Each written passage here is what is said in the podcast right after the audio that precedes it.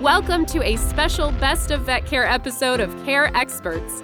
We've put together the most popular and talked about episodes of the year. We'll be covering puppy vaccines and cat skin issues with Dr. Jeff Werber, dog food and diet with Dr. Andrew Moffatt, and kennel cough with Dr. Ayeley Okine. Let's dive in. So let's get right into it. What are dog vaccinations? So vaccinations for dog or people, they're all the same. Basically, they are stimulators of the immune response, of the immune system. Uh, in dogs, for example, we have some that are we call attenuated or live vaccines. Those are made from the real disease that have been then passed on to different species. So they are no longer infective to the dog, but will stimulate the same immune response to protect the dog to develop its own antibodies against that particular disease. And now, what are the core puppy vaccinations? I know we all have to take our cute little puppy in to get vaccinated. Um, which ones do they absolutely need to have? So that really depends on two factors. Number one, location, where you live, and lifestyle. So for your standard dog in Los Angeles, for example, the dogs that I treat, I'd say the core vaccines are your distemper parvo combination. That's the DA2PP.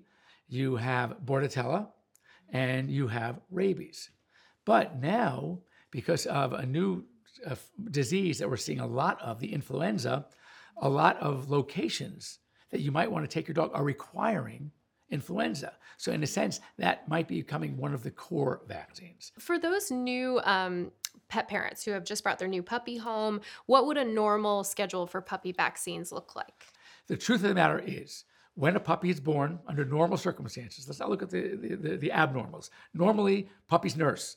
In the first 24 to 36 hours of nursing, they get colostrum from the mom, mm-hmm. which has all the antibodies they're going to need for at least eight weeks, sometimes longer it starts to wane a little bit, maybe seven to eight weeks. Okay. Now, what I see a lot of breeders doing, a lot of shelters doing, they're vaccinating puppies at five to six weeks of age.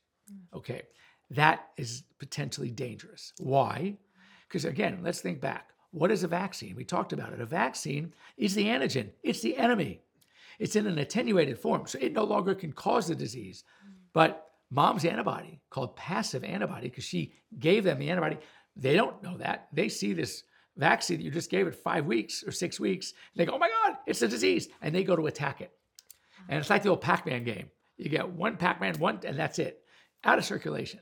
So when you give a vaccine too early, it uses up all of mom's passive immunity. Yet their own bodies weren't aren't mature enough, their immune system, to start developing its own antibody. So now you're leaving the dog unprotected. Thank you, doctor. Now let's join Dr. Andrew Moffatt for dog food and diet. First, let's talk about dog food. There are so many different types of dog food wet food, dry food, uh, fresh, raw. I mean, the list is endless. So, what is best for our dogs? Well, I think uh, um, uh, every pet is different in terms of their nutritional requirement and, and their preference in terms of the, the, the type of food, wet, dry. Um, I think, again, I always direct people back to their local veterinarian to have that discussion following the wellness exam so the vet can give you a recommendation on the best nutritional plan for that for that pet. So um, uh, puppies and kittens are going to need a certain type of food. An adolescent and an adult will need a, a, a, a, variation of that, and then a senior pet will need a different type of food as well as their lifestyle changes. So, what are the differences actually between puppy, adult, mature dog foods? What are those differences? Yeah, so it's all about the the balance of energy, protein, fats, and carbohydrates for the different growth stages of that pet. So, uh, young growing puppy, they're going to need higher levels of protein. They're going to need an appropriate balance of calcium and phosphorus for bone formation and things like that. An older pet may need a lower calorie food to help manage uh, weight gain associated with a slowing metabolism. I'm finding that myself a bit these days. Um, but also, they're going to need support for um, like arthritis and, and deteriorating skin quality, um, not dissimilar to, to, humans. So, we do want to be making sure we feed the, the right food for the lifestyle of the pet. Um, exactly the form of that, wet, dry. Uh, from a nutritional standpoint, it doesn't really make a difference. There are great wet foods, there are great dry foods, uh, there are poorer, poorer, quality wet and dry foods. It's all about finding the, the food that works best for your pet from a nutritional standpoint. You want to make sure they like it and they eat it, uh, their stools are maintained, um, and you always want to try and provide your pet with the best food that you can afford. Like all things in life, the, the typically the more expensive the food, the higher quality although that's not always the case. And so I think, you know, trying to find a reputable food through the recommendation of a veterinarian or your local veterinarian is a great place to start. So tell me if I'm uh, making a steak at home, let's say, and well, there happened to be some left over. Um, what is safe to feed our dogs at home if we want to give them some table scraps or a little human food treat? Are there any big no nos, things that we should not give our dogs? Um, good question. So, I mean, it is nice to feed your pet to treat, um, and, and the love they give you through that treat. My, my cat is very mo- uh, food motivated. She'll do anything for a piece of chicken, a slice of cheese. Um, but um, uh, not uncommonly, after I give her something like that, she's then got loose stools for a few days. So, um, our bacterial flora gets used to a particular diet. When we change that up, we are at risk of upsetting our bacterial flora. Certainly, um, uh, you know, giving dogs treats with high fat content can upset the gut, can cause things like pancreatitis. So we're always cautious with recommending treats. Really, to keep your pet in its optimum health, feeding them a consistent diet constantly is, is the way to go. Thank you. It's time to talk kennel cough in dogs with Dr. Ayeley Okine. So, Dr. Okine, can you start by just telling us what is kennel cough? So, kennel cough we tend to associate more with Bordetella, but it's actually a, uh, a collection of diseases, upper respiratory diseases that we can see in dogs. So, it's not just Bordetella, there's a number of other viruses and bacteria that can make it up, but we traditionally think about it as an infectious upper respiratory condition. That's very scary sounding. So, yeah. um, so, an upper respiratory condition that includes Bordetella, but could be other diseases as well. Correct. How do our dogs get kennel cough? So, they get it from other pets. So, we traditionally think about it as being something that they pick up in a kennel, but any boarding facility, they can pick it up from, you know, doggy daycare, they can pick it up from um, you know, dogs uh, passing each other on a walk. You know, any pet that is ill with one of these infectious agents can spread it to other pets quite easily.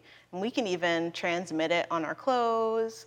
Um, if pets share water bowls, that can transmit it as well. So it really is quite contagious. So, kennel cough obviously can be very contagious, and we see different symptoms with it. When should I bring my dog into the vet uh, when I'm concerned about kennel cough? So if you're concerned at all, go to the vet. You know, I always tell people, I'm concerned if you're concerned. The big things to keep an eye out for are if your pet is bringing up any material when they cough, if they're having labored breathing or seem like they can't catch their breath, if they have a fever. So some people will have thermometers to be able to check either the ones for the ear. You know, you can even check a rectal temperature at home. If they feel hot, sometimes people are good at being able to pick that up. If they're not eating or drinking, if they're having a lot of discharge from their eyes or nose, where you're having to wipe it away, um, you know, every couple of hours, those would be signs that I would say: Is this a complicated infection? Do they have pneumonia? Is it something else going on? But bottom line is, if you're concerned, I'm concerned, and go to the vet if you're concerned, get them into the vet. Yes. I mean, it's the only way to really alleviate your stress, and they'll tell you what's going on. Correct. And then you don't have to guess about it. You know, then you know.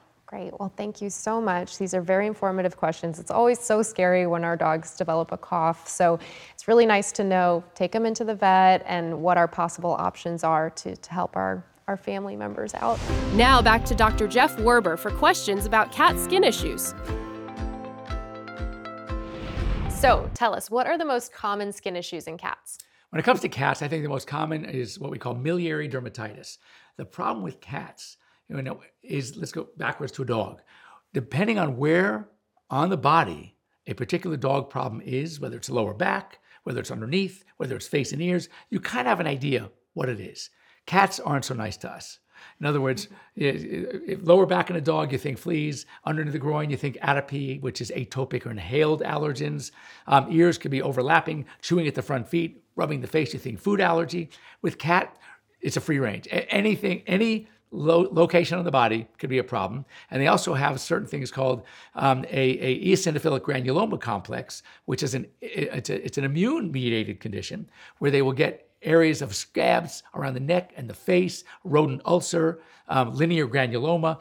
These are, are all problems that are responsive to steroids. So the good news is that the even though you may not be able to know what the source of the allergen is, cats do better than dogs when it comes to treatment. How do I know the difference? Let's say I'm petting my cat and I feel like a lump or a bump. How do I know what it is? Is it a tumor? Is it just a bump? Is it a lump? How do we know? To, when you're petting and see a lump, I, I would recommend all lumps being checked by a veterinarian. It could be a wart, it could be a cyst, benign, uh, both of those. Uh, it could be an early type of cancer. Um, if it's here in the neck, it could be a lymph node. Mm-hmm. So don't ignore any lumps or bumps. The big question should I bathe my cat? So, yes and no. As you like that for an answer? All right. To be, cats often need bathing. Uh, if they're having a skin problem, if they have secondary skin infection, if they have dry, flaky skin, baths could help. Now, uh, is it easy to bathe a cat? Uh, not so easy. Now, some do great. Some do great, but some just do not like water. And just because they groom themselves, not that's not enough of a solution.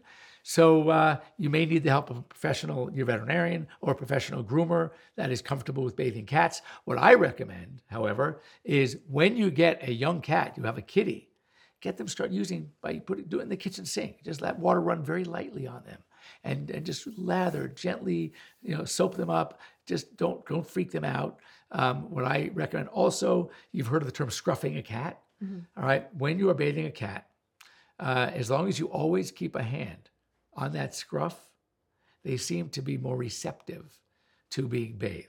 But if you take your hand off that cat, you're now chasing the cat down the hall because that cat's out of there. The wet cat down the hall. wet the cat, sopping wet. Right. Thanks for joining us for this special Best of Vet Care episode of Care Experts. All of our featured care experts recommend and accept the Care Credit credit card, which is accepted at hundreds of thousands of provider locations nationwide. Visit carecredit.com for more information.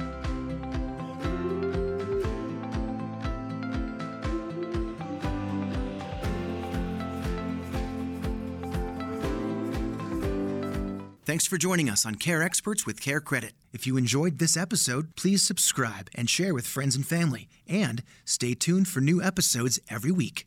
All information, opinions, and recommendations discussed in this episode are for your information only. We believe the information sources are generally reliable, but because of possible human or mechanical error by the sources, Synchrony or its affiliates, including Care Credit, does not provide warranty to the accuracy, quality, or completeness of the information or any results obtained from it. Any statement or opinions in this episode are the doctor's alone, and included data was current to the time of creating this episode. Please consult your own advisors before using any of this information. Pet insurance coverage offered and administered by Pets Best Insurance Services LLC is underwritten by American Pet Insurance Company, a New York insurance company headquartered at 6100 4th Avenue South, Suite 200, Seattle, Washington 98108, or Independence American Insurance Company, a Delaware insurance company located at 11333 North Scottsdale Road, Suite 160, Scottsdale, Arizona 85254. Pets Best Insurance Services LLC, California agency number 0F37530, is a licensed insurance agency located at 10840 Ballantyne Commons Parkway, Charlotte, North Carolina 28277. Each insurer has sole financial responsibility for its own products. Please refer to your declarations page to determine the underwriter for your policy. Terms and conditions apply. See your policy for details.